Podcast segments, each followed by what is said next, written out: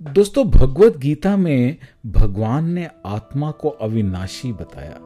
भगवान ने बताया कि आत्मा ना तो कभी जन्म लेती है और ना ही कभी मरती है। आत्मा अजन्मा है, नित्य है, शाश्वत है तथा पुरातन है।